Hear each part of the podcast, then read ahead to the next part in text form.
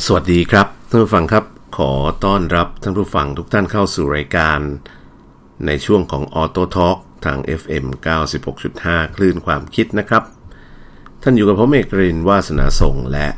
วันนี้ก็เช่นเคยครับ ทุกวันอังคารเวลาตั้งแต่ 4 ทุ่มเศษไปจนถึง 5 ทุ่มนะฮะผมก็นำเรื่องราวที่เกี่ยวข้องกับยานยนต์ เกี่ยวข้องกับเทคโนโลยี เกี่ยวข้องกับพลังงาน บางทีก็ไปเกี่ยวข้องกับอวกาศบ้าง เอามาพูดคุยให้กับท่านผู้ฟังได้ฟังกันแบบสบายๆนะครับ วันนี้มีข่าวคราวที่น่าสนใจ จากทั้งฝั่งโลกตะวันออกแล้วก็โลกตะวันตกมาคุยให้ฟังกัน เรื่องที่สำคัญจริง ๆ แล้วเป็นเรื่องล่าสุดเลยที่อีลอน มัสเขาออกมาทวีตนะฮะเมื่อเมื่อวานนี้เองนะฮะ อีลอน มัสเนี่ย ก็ถือว่าเป็นบุคคลที่พวกเรารู้จักกันดีนะเขาเป็นเจ้าของบริษัทเทสลามอเตอร์เป็นเจ้าของหรือ CEO ของ SpaceX นะครับ นอกจากนั้นแล้วจริงๆ แล้วทางอีลอน มัสเนี่ยทำอะไรมากมากกว่านั้นเยอะนะครับ เขาล้มลุกคลุกคลานมามากมายกับธุรกิจที่เขาฝัน แต่เขาก็ไม่เคยย่อท้อที่จะ ลุยกับมัน และจนกระทั่งเขาประสบความสำเร็จ ล่าสุด เศรษฐีล้านล้านแบบอีลอน มัสนะซึ่งปัจจุบันนี้ก็มีมูลค่าบริษัทเนี่ยโอ้โหแซงหน้าโตโยต้าขึ้นมาได้ทั้งที่ขายรถน้อยกว่าโตโยต้าเป็นล้านคันนะฮะอีลอน มัสเขาทวิตนะครับ ใน Twitter ของเขา สิ่งที่เขาพูด ก็พูดทำนองว่า time to tell the story of Tesla and SpaceX แปลเป็นภาษาไทยง่ายๆก็อย่างนี้ครับ มันน่าจะถึงเวลาแล้วที่เราจะพูดเรื่องราวอะไรที่เกี่ยวข้องกับ Tesla แล้วก็ SpaceX นะครับ และนอกจากนั้น ยังมีการพูดคุยไปถึงเรื่องของการ พัฒนาธุรกิจอวกาศ คนที่ติดตามอีลอนมัสทาง Twitter อยู่เนี่ย มีถึง 46 ล้านคนนะฮะ เจ้าคน 46 ล้านคนเหล่านี้ก็แน่นอนละครับ มีคนบางกลุ่มที่เป็นพวกที่อยากรู้อยากเห็นก็ทวิตตอบถามกับอีลอนมัสไปตรงๆ ว่าตกลงเอ้คุณพูดอย่างนี้ เรื่องการถึงเวลาที่จะต้อง บอกอะไรบางอย่างเกี่ยวกับ Tesla กับ SpaceX เนี่ยคุณจะทำอะไรกันแน่ คุณจะเขียนหนังสือหรือเปล่า ปรากฏว่าอีลอนมัสตอบนะครับ ตอบว่าเขาจะเขียนหนังสือครับ ที่สำคัญคือ มีหลายคนนะฮะเข้าไปแนะนำอีลอนมัสว่า นอกจากเขียนหนังสือแล้วคุณจะทำควรจะทำพอดแคสต์ด้วยทำพอดแคสต์ พอดแคสต์ก็ต้องออกเรื่อยๆนะครับ ก็ลักษณะคล้ายๆกับเหมือนกับ Clubhouse Interview อะที่เขาเคยไปจัดมาเมื่อวันที่ 31 มกราคมที่ผ่านมา กับโรบินฮูด CEO นะฮะแวตเทเนฟนะครับ ซึ่งอีลอนมัสเองเนี่ย แน่นอนละพอเขาประกาศทาง Twitter ลักษณะแบบนี้ สิ่งที่ หลาย ๆ คนถามคือ เอ๊ะตกลง เขาจะเล่าอะไรให้เราฟัง จริง ๆ แล้วผมเชื่อว่าพวกเราเนี่ยติดตามเทคโนโลยีกันโดยตลอดนะครับ ใครที่ฟังรายการนี้ก็จะรู้ว่าผมคุยเรื่องของอีลอนมัสมา ผมเชื่อว่าผมน่าจะเป็นคนแรก ๆ ในเมืองไทยที่จัดรายการเกี่ยวข้องกับยานยนต์ไฟฟ้า แบบล้วนๆมาตั้งแต่แรกก็คือรายการนี้แหละครับ ใครที่เป็นแฟนรายการตัวยง ฟังมาตั้งแต่เริ่มต้นก็จะจำได้นะว่าผมพูดคุยกับท่านผู้ฟังมาตลอดเรื่องรถยนต์ไฟฟ้า แล้วก็เอาเรื่องของอีลอน มัสมาเล่าให้ฟัง หลายๆคนในยุคแรก ๆ ที่ผมจัดรายการนี้ก็ยังดูถูกนะโอ้ยมันจะไปได้สักเท่าไหร่ยังไง รถยนต์เครื่องยนต์ยังอยู่กับเราอีกหลายสิบปี รถยนต์ไฟฟ้าคงยังไม่ได้เกิดหรอกอีกสิบปีข้างหน้าก็ยังไม่ได้เกิด แต่วันนี้ฮะผ่านมาไม่กี่ปีไม่ถึงไม่ถึงสิบปีหรอกครับ หกเจ็ดปี กลายเป็นว่าตอนนี้ในยุโรปเนี่ยยอดขายรถยนต์ไฟฟ้าพุ่งกระฉูดหลายร้อยเปอร์เซ็นต์นะครับ บางเมืองเขามีแผนอนาคตไว้เรียบร้อยแล้วว่าเขาจะเลิกขายรถยนต์ที่ใช้เครื่องยนต์ภายในปีไหน นี่จะเห็นพัฒนาการ ที่รวดเร็วกว่าที่เราคิดนะครับ เพราะฉะนั้นเรื่องของอีลอน มัสเนี่ย เป็นเรื่องที่ จริงๆ ผมเชื่อว่าหลายคนเองก็คงจะเคยติดตาม สิ่งที่อีลอนมัสทำมาแล้ว แต่ว่าวันนี้ผมอยากจะเอาเรื่องของสิ่งประดิษฐ์ที่อีลอนมัสเขาเคยสร้างแล้วก็เป็นสิ่งประดิษฐ์ที่สำคัญทำให้เกิดสิ่งต่างๆ ตามมา หรือเกิดแรงบันดาลใจต่างๆ ตามมามากมายนะครับ หลายคนเวลาพูดถึงอีลอนมัสชอบไปนึกถึง ภาพยนตร์เรื่อง Iron Man นะครับ ก็คือมีมหาเศรษฐีคนหนึ่งนะชอบประดิษฐ์คิดค้นต่างๆ จนในที่สุดเขาคิดชุดเกราะขึ้นมา เพื่อใส่ตัวเองกลายเป็นไอออนแมนนะครับก็นำแสดงโดย Robert Downey Jr.นะหลายคนคุ้นเคยกับรูปแบบความคิดที่ดูทันสมัยที่หลุดโลกแล้วก็ความตั้งใจในการทำงานของ ตัวละคร Iron Man ซึ่งพอมาคิดเทียบกับโลกปัจจุบันแล้วเนี่ย ผมเชื่อว่าหลายคนก็คิดว่าไอ Iron Man ในโลกปัจจุบันก็คือ Elon Musk นั่นเองถ้าย้อนไปดูในอดีตเนี่ยเขามีสิ่งประดิษฐ์ต่างๆ มากมายนะครับ ที่ผ่านมาในชีวิตเขาตั้งแต่เริ่มต้นเขาอายุแพงสิบกว่าขวบเนี่ยเขาก็มีสิ่งประดิษฐ์อันดับหนึ่งก็คือวิดีโอเกมฮะเขาเขียนโปรแกรม วิดีโอเกมชื่อว่า Blastar ในปี 1983 ตอนนั้นเขาอายุแค่ 12 ขวบนะครับ เพราะว่าเขาชอบเล่นเกมมากก็เลยอยากรู้ว่าตกลงไอ้เกมเนี่ยมันที่เราเล่นแล้วมันสนุกเนี่ยมันมันมันทำยังไง นี่ความคิดของเด็กอายุแค่ 12 นะฮะเขาก็ไปเรียน computer programming จนสามารถสร้างเกมขึ้นมาได้เอง เป็นเกมต่อสู้แนวอวกาศ ก็ชื่อว่า Blastar อย่างที่บอกละ ต่อไปเขาขาย ไอเกมเนี้ยที่เขียนขึ้นมาเองเนี่ยให้กับนิตยสารเกี่ยวกับคอมพิวเตอร์ ซึ่งสมัยก่อนเนี่ยชอบนิตยสารคอมพิวเตอร์นะก็ชอบมีเกมพิสดารพิสดารจาก developer คือคนเขียนโปรแกรมเนี่ยเราแถมมากับหนังสือ PC หนังสืออะไรต่างๆ computer programming อะไรอย่างเงี้ยจะมี CD หรือมีอะไรแนบมาท้ายเล่มอะแล้วก็จะมีโปรแกรมมีซอฟต์แวร์อะไรพิสดารล้ำลึกอะไรแนบมากับท้ายหนังสือเล่มนั้นนะ นี่คือสิ่งที่ Elon Musk ทำเป็น job แรกแล้วเป็นงานที่เขาทำตั้งแต่อายุสิบสองแล้วครับ แล้วได้ตังค์นะฮะห้าร้อยเหรียญนะครับ ถึงแม้ว่าจะไม่ได้เยอะอะไร แต่ว่าเป็นจุดเริ่มต้นของเด็กคนหนึ่งซึ่งว่าเฮ้ย เราสามารถที่จะประดิษฐ์คิดค้นทำอะไรใหม่ ๆ แล้วได้สตังค์ด้วยนะ จนต่อมาเอง เขาเองก็พัฒนาขึ้นมาเรื่อยๆเขาก็มาถึงนวัตกรรมหรือสิ่งประดิษฐ์ อันดับที่สองของเขา เขาพยายามร่วมกับพวกเพื่อนฝูงพัฒนาสิ่งที่เรียกว่า location specific search หรือว่าอุปกรณ์หรือระบบที่ใช้ในการค้นหาตำแหน่งเฉพาะที่ครับ ในยุคนั้นยังไม่มีใครนึกถึงว่าโอ้โหคนที่จะเล่นอินเทอร์เน็ต หรือต่อ หรือเข้าเว็บไซต์ต่างๆ จะต้องรู้ตำแหน่งตัวเอง รู้ตำแหน่งเพื่อนฝูง หรือใครอยากจะรู้ตำแหน่งใครอย่างเงี้ย ยุคนั้นยังไม่มีใครคิดนะครับ และยังไม่คิดว่ามันสำคัญนะฮะ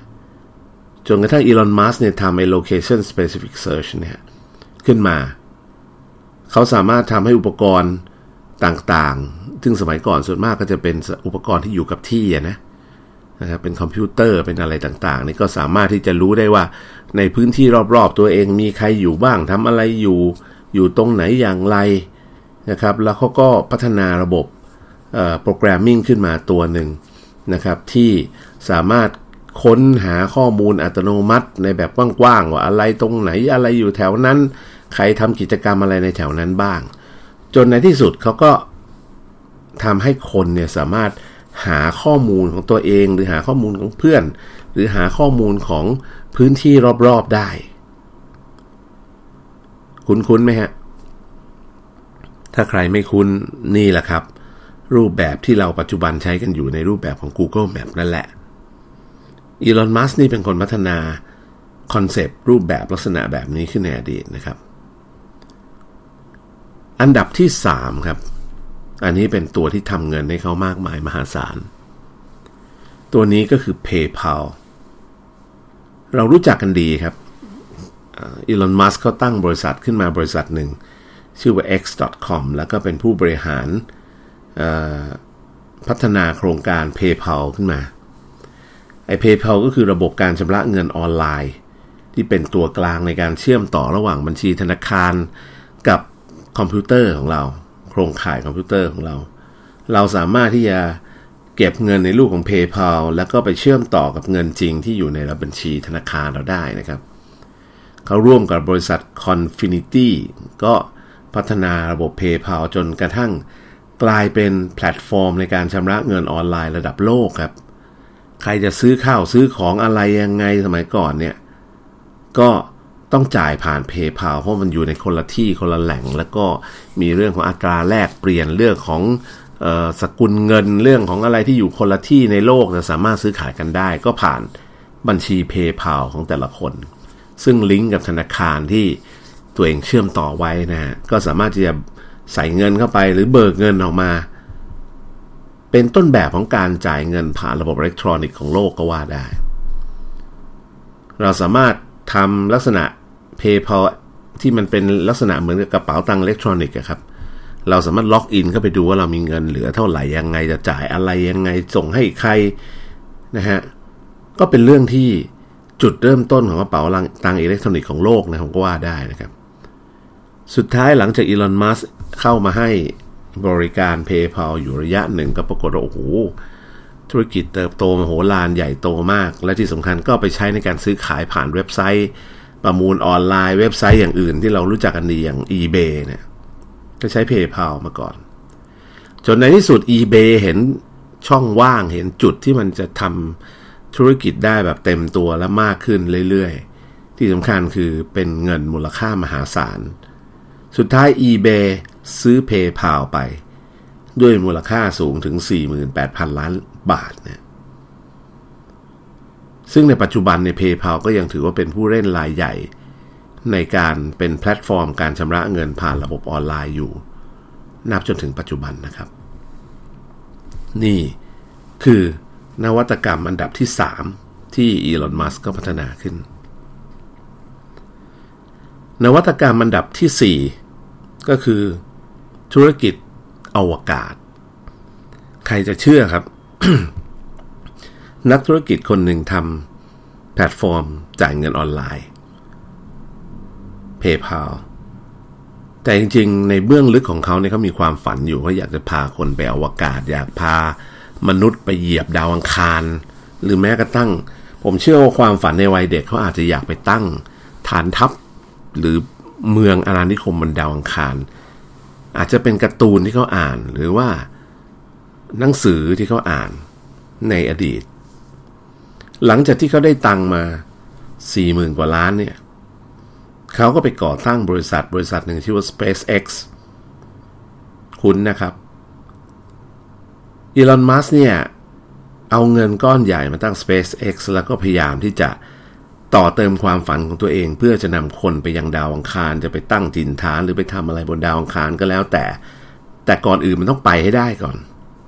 เพราะฉะนั้นจุดเริ่มต้นของการเดินทางไปดาวอังคารคือการหาจรวดดี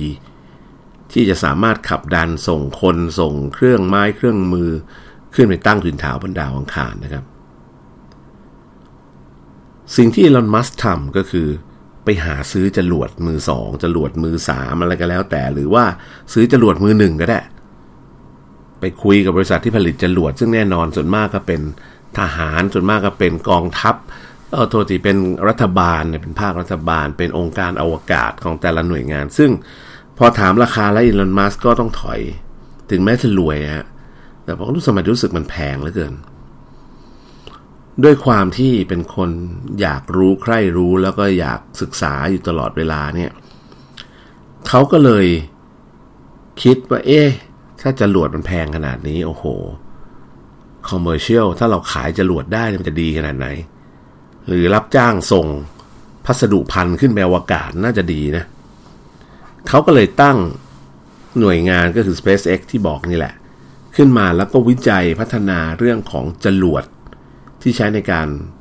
ส่งของขึ้นสู่อวกาศ แน่นอนละครับ ลองนึกพวกเราฮะมีใครอยู่ดีนั่งคิดแล้วบอกว่าผมได้เงินมาสี่หมื่นกว่าล้าน ผมอยากจะตั้งบริษัทผลิตจรวด เพื่อไปดาวอังคารมีไหมนี่ฮะ แสดงให้เห็นถึงความครีเอทีฟความฝันของเขาที่กล้าที่จะเติมความฝันให้เจงให้เป็นจริง แม้จะต้องลงเงินไปมหาศาล ความฝันของเขาใกล้ความจริงมากขึ้นเรื่อยๆ เมื่อเขาสามารถที่จะส่ง ยานจรวดขนส่งอวกาศที่เรียกว่า Falcon Heavy เนี่ย ขึ้นไปสู่วงโคจรได้ เริ่มจากการส่งตัวมันตัวท่อนจรวดขึ้นไปคร่าวๆก่อนนะฮะ ส่งหัวจรวดขึ้นไป ให้ถึงระดับวงโคจร เสร็จแล้วที่แจ๋วที่สุดคือ เขาสามารถเอาจรวดขับดัน ซึ่งปกติเราในอดีตเนี่ยเวลาเราส่งขึ้นไปแล้วเนี่ยเราก็จะต้องทิ้งไอ้จรวดท่อนที่เป็นจรวดขับดันลงมา อาจจะมีล่มพรึบมาหน่อยแล้วก็ลงไปในทะเลลงไปอะไรก่อนจะไปกู้กลับมาก่อนจะมาตั้งก่อนจะมา คือมันเป็นจรวดที่ใช้แล้วทิ้งอะฮะอีลอนมัสก์ก็พยายามจะคิดค้นวิธีการทำอย่างไรจรวดของเขาถึงจะกลับมารีไซเคิลใช้ได้ ซึ่งแม้เนี่ยเมื่อ จรวดสามารถรีไซเคิลได้เมื่อไหร่เนี่ยทำให้ราคาของต้นทุนการส่งของออกไปในอวกาศเนี่ยถูกลงนะ สุดท้ายเขาพัฒนาจนสำเร็จนะ เมื่อส่ง Falcon Heavy ขึ้นไปได้ แล้วจรวดลงมาจอดฟึบกลางขาฟึบแล้วก็จอดโดยการพ่นไอพ่นลงมาแล้วจอดอย่างนิ่มนวลทั่วโลกนี่คือฮามากนะครับ เรื่องนี้ และเชื่อไหมว่า ผมเชื่อว่าเรื่องนี้มาจากความฝัน หรือความคิดในอดีตที่เคยดูการ์ตูนมา หรือดูภาพยนตร์ไซไฟมาของอีลอนมัสอย่างแน่นอน เพราะว่าในอดีตเนี่ยมันจะมีการ์ตูนหลายเรื่องหรือภาพยนตร์หลายเรื่องที่มีการลงจอดแนวดิ่งลักษณะแบบนี้แหละครับจรวดถอยลงจอดฟืบแล้วก็เป่า ไอพ่นลงมาด้านล่าง แล้วก็ถอยลงจอด ซึ่งเขาสามารถทำได้สำเร็จทั้งบนพื้นดินแล้วก็บนแท่นจอดแบบ อยู่กลางน้ำนะครับ เรื่องนี้เป็นสิ่งที่น่าตื่นเต้นของโลก แล้วก็ผมเชื่อว่าเป็นการประสบความสำเร็จสูงมากของอีลอนมัสแต่มันไม่ได้มาโดยบังเอิญนะครับ เขาระเบิดจรวดทิ้งไปไม่รู้เท่าไหร่ละลงมาจอดแล้วล้มระเบิดบ้าง ลงกำลังขึ้นแล้วระเบิดบ้างอะไรบ้าง ลงมาจอดแล้วเหมือนจะจอดได้แล้วอยู่ดีก็ล้มตึงระเบิดตู้มขึ้นมาเนี่ย ถ้าใครที่ติดตามข่าวสารเขาจะพบว่า โอ้โห กว่าอีลอน มัสจะมาถึงจุดนี้ได้เนี่ยเขาผ่านความยากเย็นแสนเข็นการลองผิดลองถูกแก้ไขปัญหามาตั้งเท่าไหร่ จนสุดท้ายอีลอน มัสกลายเป็นคู่สัญญากับรัฐบาลสหรัฐ แล้วก็ทำหน้าที่ในการส่งพัสดุพันขึ้นไปสู่สถานีอวกาศนานาชาติ แล้วก็ส่งคนด้วยนะล่าสุดนะครับ ส่งแคปซูลคนนะดราก้อน นะขึ้นไปสู่อวกาศ แล้วก็มีคนขึ้นไปเอาของไปด้วยคนไปด้วยสำเร็จเป็นที่เรียบร้อยก็ถือว่าเป็นอีกครั้งหนึ่งที่ยานขนส่งอวกาศเอกชนเนี่ยสามารถที่จะส่งพัสดุและคน พร้อมกันขึ้นไปสู่สถานีอวกาศได้สำเร็จ แล้วก็ไปด็อกกิ้งเข้าสถานีอวกาศได้สำเร็จ ที่สำคัญคือเท่มากครับ มีการถ่ายทอดสดทุกขั้นตอนตั้งแต่ส่งขึ้นไป ฐานปล่อยจรวด จนกระทั่งขึ้นไปเรื่อยๆ จนกระทั่งปลดจรวดขับดันครั้งแรกครั้งที่สองจนกระทั่งไอ้จรวดขับดันลงมาจอด แล้วก็ไอ้ท่อนที่ขึ้นสู่ชั้นบรรยากาศก็เข้าสู่วงโคจร โคจรวนไปวนไปจนกระทั่งเข้าไปขนานกับสถานีอวกาศ แล้วก็เข้าไปด็อกกิ้งเชื่อมต่อกับสถานีอวกาศ แล้วก็คนนักบินอวกาศที่ไปด้วยก็ มีการสาธิตมีการโชว์ด้วยนะ ระหว่างที่ขึ้นไปว่าข้างในในแคปซูลไอ้ดราก้อนของเขาเนี่ย มันมีอะไรอยู่ตรงไหน มีเก็บของตรงไหนนั่งยังไงอะไรอย่างเงี้ยนะครับ เรียกไปไลฟ์โชว์เลยก็ได้ แต่เป็นไลฟ์โชว์จากอวกาศนะฮะถือว่าเป็นนิมิตหมายที่โอ้โหไม่เคยเกิดขึ้นมาก่อน แล้วก็เป็นเรื่องที่น่าตื่นเต้นมากนะครับ เรื่องนี้ถือเป็นเรื่องที่ผมมองว่าเป็นสิ่งที่ ทุกคนควรจะจดจำชื่ออีลอนมัสไปตลอดการ ก็อยู่ในบันทึกไป อันดับที่ 5 ครับเทสลา Motors อันนี้ก็เป็นสิ่งที่ผมเองพูดเรื่องนี้มานานมากแล้วนะครับว่า นวัตกรรมหรือการพัฒนาตั้งบริษัทเทสลา Motors มันตอนเขาตั้งขึ้นมาใหม่ มีแต่คนดูถูกเขาอะฮะว่ามันจะตั้งขึ้นมาแล้วมันจะอยู่รอดเหรอ มีแต่คนผู้ผลิตรถยนต์รายใหญ่ของโลก ไม่ว่าจะเป็นอเมริกาเอง General Motor เองไม่ว่าจะเป็นค่ายยุโรปเนี่ยค่ายเยอรมันค่ายฝรั่งเศสอะไรก็แล้ว แต่หรือญี่ปุ่น ซึ่งตอนนั้นยังไม่มีใครพูดถึงรถไฟฟ้าเลยครับ แล้วพออีลอนมัสก์พูดถึงเรื่องรถไฟฟ้ามีแต่คนขำว่า โอ้โห เมื่อไหร่มันจะได้ใช้ จนกระทั่งเทสลาเปิดตัวเทสลา Roadster ออกมา ก็เป็นรถยนต์สปอร์ต 2 ประตูนะครับ พัฒนามาจากตัวถังของ Lotus Elise ซึ่งผมเชื่อว่าทางอีลอนมัสก์เนี่ยมีความชอบเทไอตัว Lotus เป็นการส่วนตัวอยู่แล้วครับเขาถึงเอา body หรือตัวถังของ Lotus Elise มา แล้วถอดทุกอย่างออกหมดเอาเฉพาะโครงไว้ แล้วก็เปลี่ยนไส้ในทั้งหมดให้เป็นรถยนต์ไฟฟ้า ด้วยเทคโนโลยีที่เขาพัฒนาขึ้นนะครับ ก็ผลิตขาย ให้กับรถยนต์ให้กับคนที่มีกำลังซื้อก่อน ก็ทำให้เขาสามารถได้เงินเข้าไปหมุนเวียน ซึ่งแน่นอนละช่วงแรกๆก็ไม่ได้มีกำไรอะไรละครับ จนกำลังกระทั่งตอนหลังๆนี่ก็มีการพัฒนาต่อเนื่องมาเรื่อยๆนะครับ เขาเริ่มจากการตัดสินใจทำรถยุ่นใหญ่ที่ขายได้ราคาแพงก่อน ก็คือโมเดล S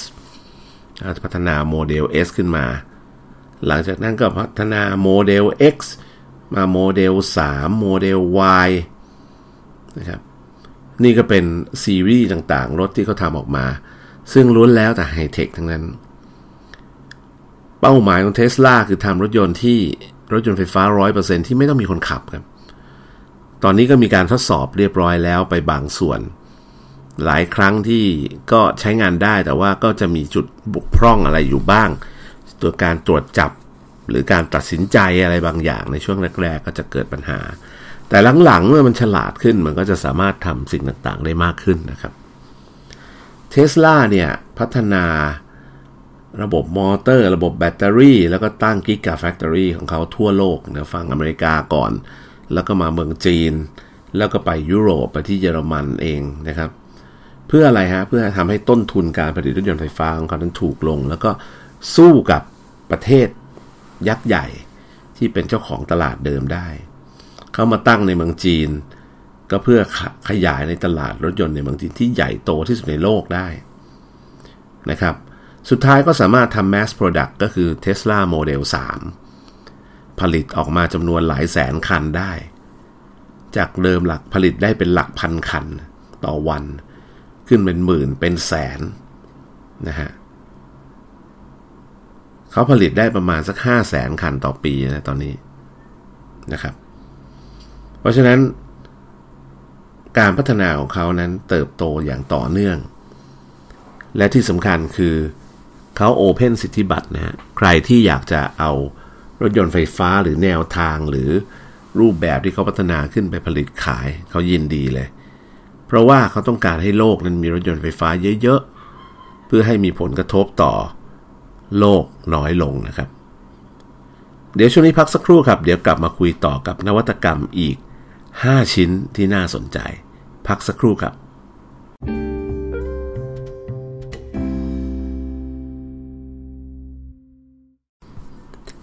สวัสดีครับท่านผู้ฟังครับ ขอต้อนรับกลับสู่ช่วงที่ 2 นะฮะ กับในช่วงของ Auto Talk ทาง FM 96.5คลื่นความคิดแล้วก็สื่ออื่นๆของ ทางอสมทนะครับ กลับมาคุยต่อในช่วงที่ 2 ในช่วงแรกนั้นผมเกริ่นถึงเรื่องของอีลอนมัสและนวัตกรรมที่เขาคิดค้นขึ้นมา แล้วก็มีผลต่อโลกมากทีเดียวในหลาย ๆ มุมนะครับ พูดไปแล้ว 5 อันดับ ซึ่งก็ได้แก่การผลิตเกมตั้งแต่เขาอายุ 12 PayPal แพลตฟอร์มจ่ายเงินทางผ่านโลกออนไลน์นะครับ การพัฒนา SpaceX มาถึง Tesla Motor ที่เขาทำรถยนต์ไฟฟ้าขาย และ Tesla Motor เนี่ยมันเชื่อมโยงมาถึงนวัตกรรมชิ้นที่ 6 ของเขาที่เปลี่ยนโลกของรถกระบะของโลกนี้ไปอย่างถาวร ที่ผมกำลังพูดอยู่ก็คือไซเบอร์ทรัคนะครับเนี่ยอีลอน มัสเปิดตัว เท s l a Cybertruck ออกมาเนี่ยทำให้เป็นที่ฮือฮากันไปทั่วโลกครับ ว่าเอ๊ะมันรถอะไร มันมาจากอวกาศหรือเปล่า หรือมันจะผลิตใช้ผลิตขายในโลกนี้จริง ๆ หรือเปล่า หรือมันเป็นต้นแบบหรือมันเป็นอะไร สุดท้ายกลายเป็นรถยนต์ที่ผลิตขายจริง เขาเปิดตัวรับจอง แล้วก็มีการขับรถขึ้นมาโชว์บนเวที มีหน้าแตกไปบ้างเดี๋ยวเขาจะเล่าให้ฟังว่าเพราะอะไร ทันทีที่เขาเปิดตัว Tesla Cybertruck นั้นเนี่ยทำให้ข่าวทั่วโลกตีข่าวพึบพับพึบพับออกไป ทั้งในรูปแบบของรูปลักษณ์รถยนต์กระบะ ที่ไม่เหมือนใคร เอาเทคโนโลยีใส่ไว้เต็มที่เลย ทั้งเรื่องของวัสดุที่เขาใช้ทำตัวถังนะฮะซึ่งมีความทนทานสูง แล้วก็ไม่ต้องทำสงทำสีอะไรละครับ เอาสีธรรมชาติมาแบบนั้นล่ะ แล้วก็ที่สำคัญคือรูปแบบ body การดีไซน์ที่เป็นลู่ลมเป็นสปอร์ตดูยังไงมันก็เหมือนไม่ใช่รถกระบะนะครับ จริงๆแล้วรถยนต์ Tesla Cybertruck นั้น เขาได้แรงบันดาลใจมาจากรถยนต์ ยี่ห้อโ o ตัสอีกแล้วครับ เป็นรถยนต์ยี่ห้อโ o ตัสที่ใช้ในภาพยนตร์ รุ่นก็คือ Esprit S1 เป็น ภาพยนตร์เรื่องเจมส์บอนด์นะฮะ สิ่งที่พิเศษ แล้วก็แน่นอนละไม่เหมือนใครก็คือตัวถังที่เป็นสเตนเลส มีความทนทานสูงต่อแรงทุบแรงกระแทกการกัดกร่อนไม่เกิดสนิม ส่วนกระจกก็เป็นกระจกที่เขาอ้างว่ามันจะเป็นกระจกกันกระแทกเรียกว่า Tesla Armor Glass นะครับ ซึ่งคุณสมบัติเนี่ย เขาบอกว่าจะแข็งแรงทนทาน ทนต่อการกระแทกทั้งหลายทั้งแหล่ โดยเขาเองก็เป็นผู้ที่จะต้องการทำการทดสอบ ซึ่งผมก็ไม่แน่ใจเหมือนกันนะฮะ ว่าเขามีการทดสอบด้านล่างเวทีมาก่อนหรือเปล่า หรือว่าทำคันต้นฉบับแล้วก็เอาขึ้นไปทดสอบกันสดๆบนเวทีก็ไม่ทราบ ซึ่งจริงๆมันทดสอบมาก่อนได้นะครับ แต่การเปิดตัว Tesla Cybertruck นั้นก็เกิดเหตุการณ์ที่ไม่คาดฝันขึ้นเนี่ยอยู่เหมือนกัน เขาก็เอา Tesla Cybertruck มาเอาค้อนทุบนู่นนี่นั่นโอ้รถแข็งแรง ทนทาน แล้วเขาก็พูดถึง Tesla Armor Glass ซึ่งก็เป็นกระจกที่เขาบอกการกระแทกอย่างดีแข็งแรงทนทาน สามารถทดสอบได้นะครับ ก็เอาลูกเหล็ก มาทดสอบปาใส่กระจกรถของเขาเองนี่แหละรถต้นแบบรถที่จะขายนี่แหละครับ ปาเปี้ยงไปปรากฏว่า อุ้ย กระจกทะลุ ไม่ใช่กระทะลุอะก็เป็นรอย เป็นบุ๋มลงไปเลยแล้วก็แตก เขาก็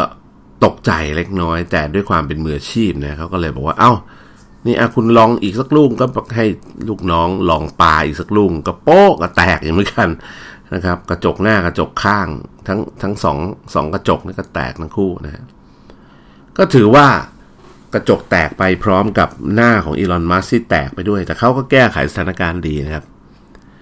ก็แก้ไขสถานการณ์โดยการบอกว่า โอ้ก็นี่เป็นการทดสอบนะฮะก็แต่ว่าไอ้กระจกรุ่นที่จะขายจริงเนี่ยเขาจะทำให้ดีกว่านี้รับรอง มันจะสามารถทนทานแข็งแกร่ง ยิ่งกว่าชื่อของมันอีก ในรุ่นขายจริง นี่คือนวัตกรรมอันดับ 6 ของอีลอนมัสนะครับ ส่วนอันดับที่ 7 นั้นเป็นนวัตกรรมที่ผมเชื่อว่าหลายคนอาจจะรู้จักกันดี Solar Roof Tile ก็คือหลังคากระเบื้องที่เป็นโซลาเซลล์ผลิตไฟฟ้าไปด้วยอีลอน มัสตั้งบริษัทชื่อบริษัท Solar City Corporation ขึ้นมา นะครับ เขาเปิดตัวบริษัทนี้แล้วก็ตั้งแผนทำหลังคา ที่สามารถจะทนทานต่อการกระแทกต่างๆ ก็ไม่รู้ว่าเขาก็พัฒนาไอ้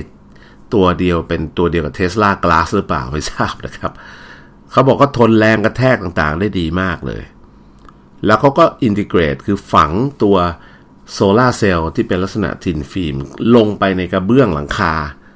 เพราะฉะนั้นเวลาเราปูกระเบื้องหลังคานั้นก็ไม่จำเป็นจะต้องไปทำโครงสร้างรองรับอะไรอีก หลังคาก็ทำหน้าที่เป็น โซลาเซลล์ผลิตไฟฟ้าไปในตัว เขาบอกว่าของเขานี่มีความทนทานต่อแรงกระแทก มีการทดสอบให้ดูด้วยนะ กระแทกก็เด้งดึงขึ้นมานะกระจกที่เขาทำไว้เนี่ย แต่เพราะว่าผมไม่แน่ใจเหมือนกันด้วยความเร่งหรืออะไรต่างๆ กระจกที่อยู่บนรถที่อีลอนมัสไปทดสอบถึงแตก แต่ปรากฏว่าไอ้รูฟทายที่เข้ามาทดสอบไม่แตกนะครับ ทนแรงกระแทกได้อย่างดีเลย แล้วก็กระเด้งดึงดึงดึงดึงให้เห็นแล้วว่ามันเหนียวมันทน มันรับแรงกระแทกได้ ที่ก็ต้องรับแรงกระแทกเพราะว่าเขากลัวว่ามันจะมีลูกเห็บลูกอะไรต่างๆล่วงหรือแม้กระทั่งของต้นมงต้นไม้กิ่งไม้หักร่วงลงมาบนหลังคา มันต้องทนได้ ก็ปรากฏว่า ทนได้นะครับ นอกจากนั้นแล้วเนี่ยเขาก็มีแผนที่จะพัฒนาเมืองที่เป็นโซล่าขึ้นมานะ ตามชื่อบริษัทเขาก็เลย SolarCity เขาพยายามจะผลักดันให้ solar roof tile ตัวนี้ ถูกเอาไปใช้เป็นอุปกรณ์พื้นฐานของการสร้างบ้าน แล้วถ้าสามารถทำได้จริงเนี่ย โอ้โห คิดดูซิว่าจะรวยแค่ไหน หลังคากระเบื้องเลิกผลิตขายผลิตเป็นโซล่ารูฟทายหลังคากระเบื้องผลิตไฟฟ้าแทน แล้วสามารถทำราคาได้ดีแล้วก็เก็บผลิตไฟฟ้าได้แล้วเก็บไว้ได้ด้วย เพราะฉะนั้น การผลิตไฟฟ้าจากแสงอาทิตย์เนี่ยมันไม่ได้มีตลอด เขาก็เลยต้องพัฒนาอีกตัวหนึ่งคือตัวกักเก็บพลังงานขึ้นมาด้วย เขาเป็นเจ้าของเทคโนโลยีแบตเตอรี่อยู่แล้วลิเธียมไอออนเขาก็พัฒนา Product อีกตัวหนึ่งเขาเรียกว่า Power Wall ไอ้เจ้า Power Wall นี่ก็ทำหน้าที่ในการเก็บกักเก็บพลังงานที่มาจากพลังงานแสงอาทิตย์ จากโซลารูฟทายที่ว่านี่แหละ เอามาเก็บใส่ไอ้ตัว Power Wall ซึ่งก็ติดตั้งอยู่กับบน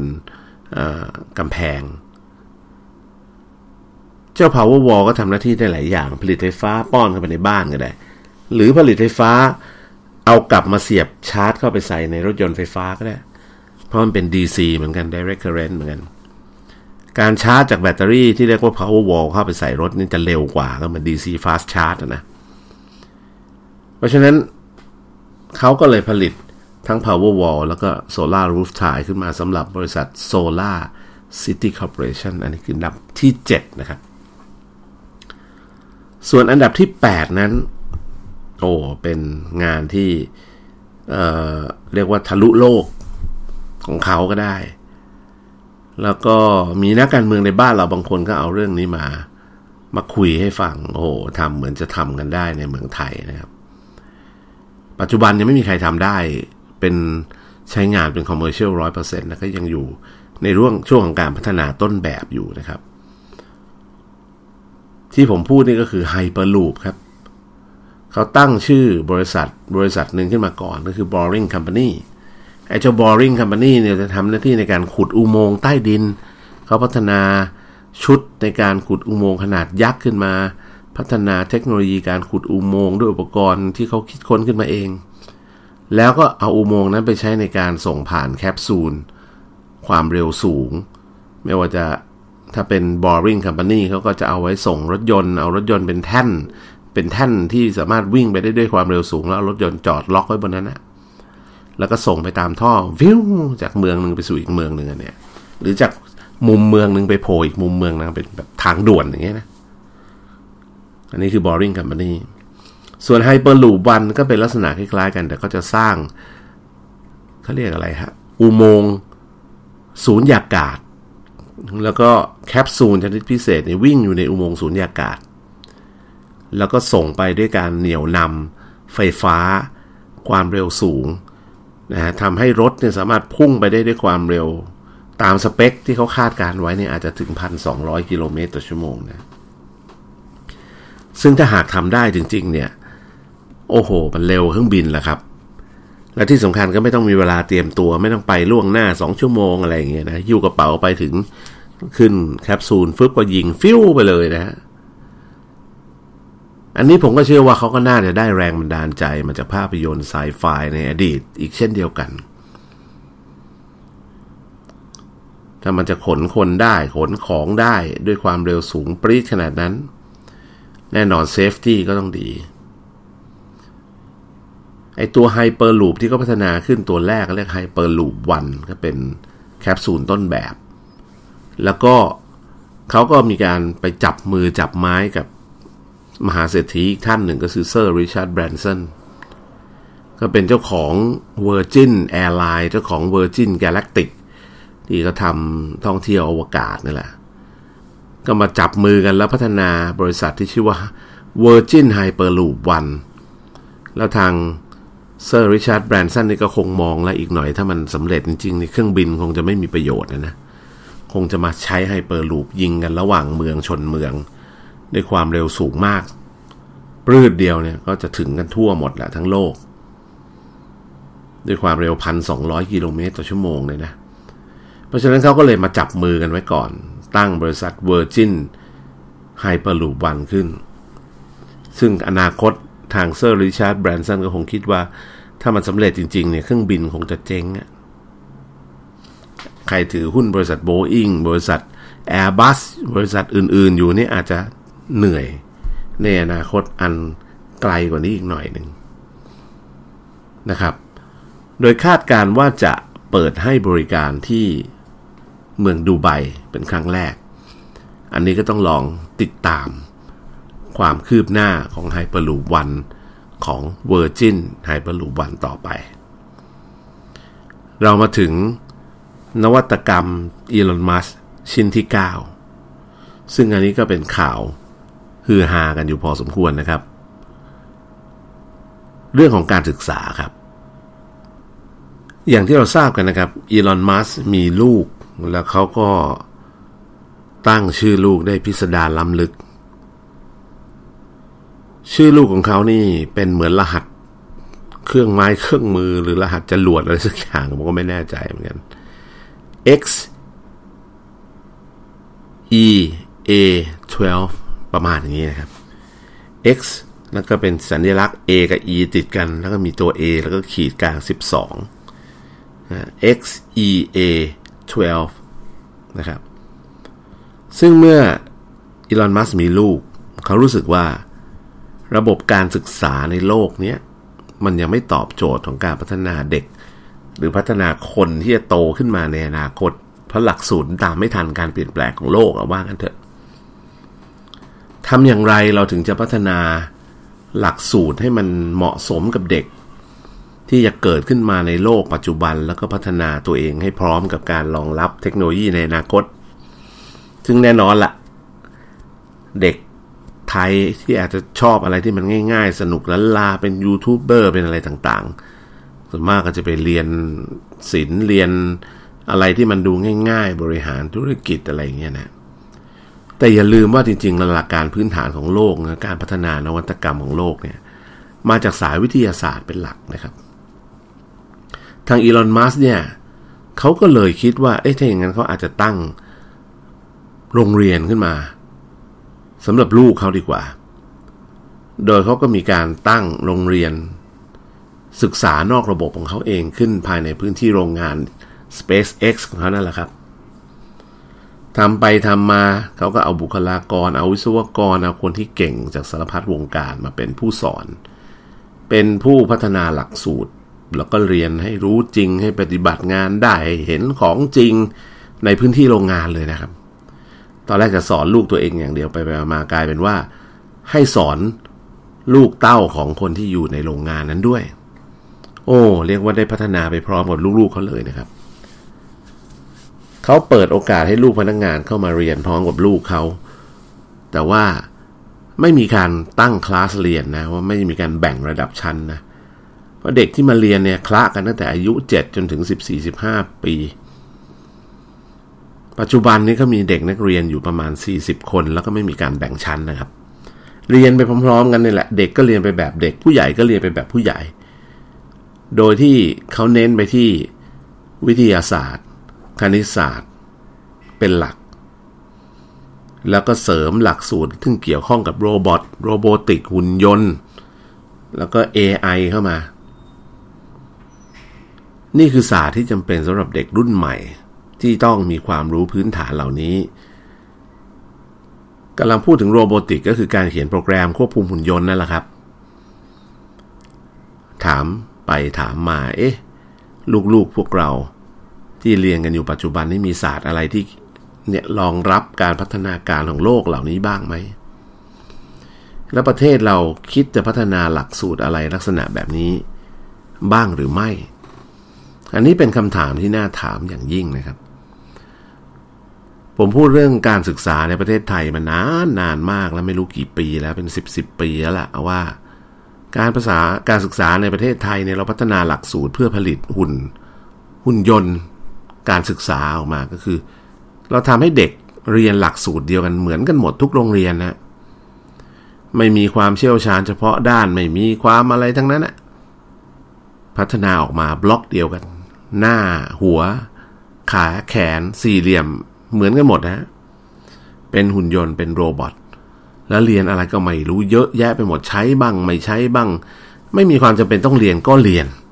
ไม่มีความจำเป็นต้องจำก็ให้จำแล้วสมองเด็กมันจะเอาไปทำอะไรล่ะครับ จะไปคิดค้นจะไปทำอะไรที่มันครีเอทีฟได้วันๆต้องมานั่งท่องจำเรื่องที่ไม่ควรท่องทั้งนั้นที่ปัจจุบันนี้แค่ปลายนิ้วกดพรึบนี่มันมีทุกอย่างแล้ว อะไรที่ไม่มีความจำเป็นก็ควรจะตัดออกไปบ้าง แล้วก็ให้ความเป็น specialโรงเรียนนั้นเขาเก่งด้าน การเกษตร การทำนาทำสวนทำไร่ปลูกนั่นปลูกนี่ก็ให้เขาเป็นเก่งด้านนั้น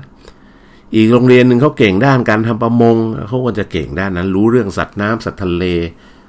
อีกคนหนึ่งก็ไปรู้เรื่องภูเขาลำเนาภัยป่าไม้ น้ำตกก็ควรจะให้เขาไปรู้เรื่องนั้นนะครับ อีกคนหนึ่งก็มีความสามารถในการเขียน สูงมากพัฒนานักเขียนนักภาษาศาสตร์ บางคนก็ชอบอยู่ใกล้อยู่เรียนอยู่ในเมืองที่เป็น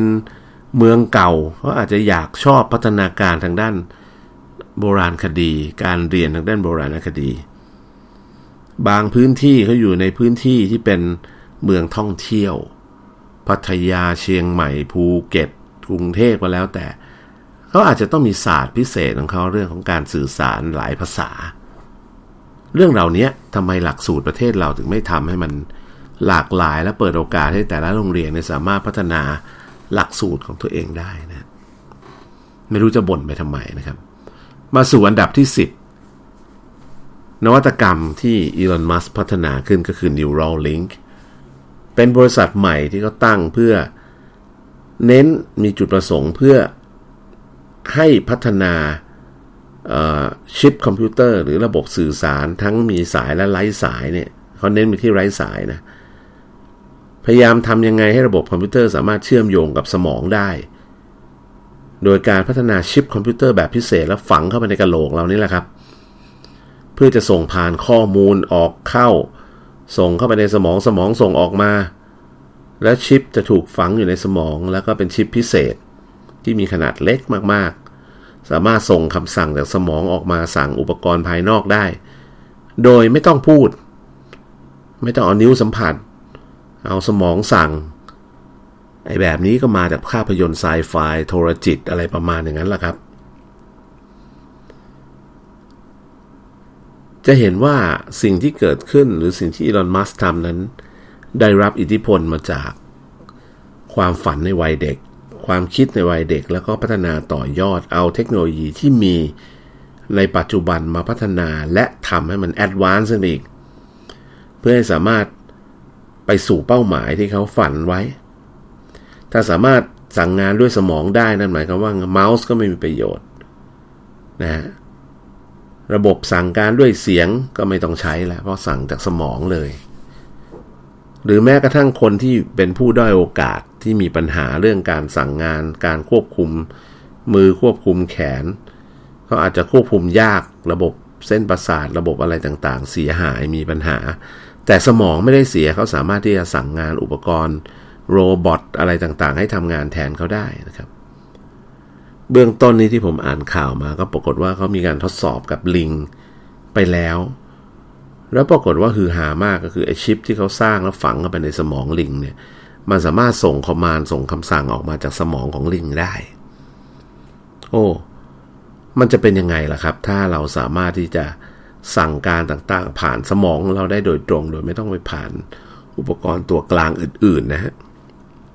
น่าสนใจมาก ๆ ครับ หลาย ๆ สิ่งหลาย ๆ อย่างที่เราเห็นอีลอน มัสก์คิดค้นแล้วก็ทำขึ้นมานั้นเนี่ย เป็นสิ่งที่ไม่น่าเชื่อว่าจะเกิดขึ้นได้ แม้กระทั่งเรื่องที่เขาส่งรถ Tesla Roadster ของเขาคันแรกเนี่ย ขึ้นไปโคจรนอกโลกแล้วข้ามออกวงโคจรโลกไปเนี่ย อันนี้ก็เป็นสิ่งที่ beyond imagination ของคนในอดีตเหมือนกัน อีลอน มัสเคยกล่าวไว้นะครับ บอกว่าหากมีสิ่งมี สิ่งใด ๆ ก็แล้วแต่ที่เราอยากทำแล้วมันสำคัญมากสำหรับคุณแล้วก็ถ้าคุณอยากทำคุณจะลองทำครับ ไม่ว่าผลการกระทำนั้นจะออกมาเป็นความล้มเหลว หรือสำเร็จก็แล้วแต่อย่างน้อยก็ได้ทำนะ ก็ต้องยอมรับนะครับว่าการที่อีลอน มัสเนี่ยมาถึงวันนี้ได้เนี่ย เข้าผ่านความล้มเหลว ความเเหนื่อยหนักหนาสาหัส ความเครียด ความกดดัน ความถูกดูหมิ่นดูแคลน จากคนทั่วโลกมาเยอะแยะหาว่าเขาเพี้ยนหาว่าเขาโอเวอร์จะทำไปได้ยังไงจะทำไปเพื่ออะไร และหลายครั้งที่เขาเข้าใกล้สภาวะลมละลายคือใช้เงินไปจนเกือบจะหมด แต่เขาก็ไม่เคยท้อถอยนะครับ เขาก็พยายามทำแล้วทำอีกทำแล้วทำอีก จนในที่สุดเขาก็ประสบความสำเร็จในหลาย ๆ เรื่อง ที่เอามาเล่านี่นะครับ ในออโต้ทอกเนี่ยก็เพราะว่าอยากให้เป็นกำลังใจกับเพื่อน ๆ หลายคนที่พยายามมุ่งมั่นทำอะไรอยู่แล้ว ยังไม่สำเร็จนะ เบื้องต้นอาจจะยังไม่สำเร็จ เพราะว่าเราอาจจะยังมาไม่ถูกทาง หรือเราอาจจะยังหาทางของมันไม่เจอ เราเองก็คงต้องพยายามต่อไป ถ้าเรายังมีความฝันที่จะทำอะไรก็แล้วแต่ จงทำต่อไปถึงแม้ว่ามันจะเฟล ก็หาทางแก้ไขและทำต่อไปเรื่อยๆ ถ้าคิดว่ามันเป็นไปได้และมีความสำคัญสำหรับคุณ เอาคำพูดอีลอน มัสมาใช้นะครับ และสักวันหนึ่งผมเชื่อว่าทุกสิ่งทุกอย่างที่เราทำนั้น มันจะประสบความสำเร็จได้ เหมือนกับที่อัลเบิร์ตไอน์สไตน์เคยพูดไว้ว่า จินตนาการสำคัญกว่าความรู้นะฮะเรามีจินตนาการ เป็นสิ่งแรกและเราตามฝันของเราให้เจอมีความพยายาม และทุกคนก็คงจะโชคดีประสบความสำเร็จได้เช่นเดียวกันนะครับ วันนี้หมดเวลาครับกับ AutoTalk กับผมเมกริน วันนี้ลาไปก่อนนะครับ พบกันใหม่สัปดาห์หน้า สวัสดีครับ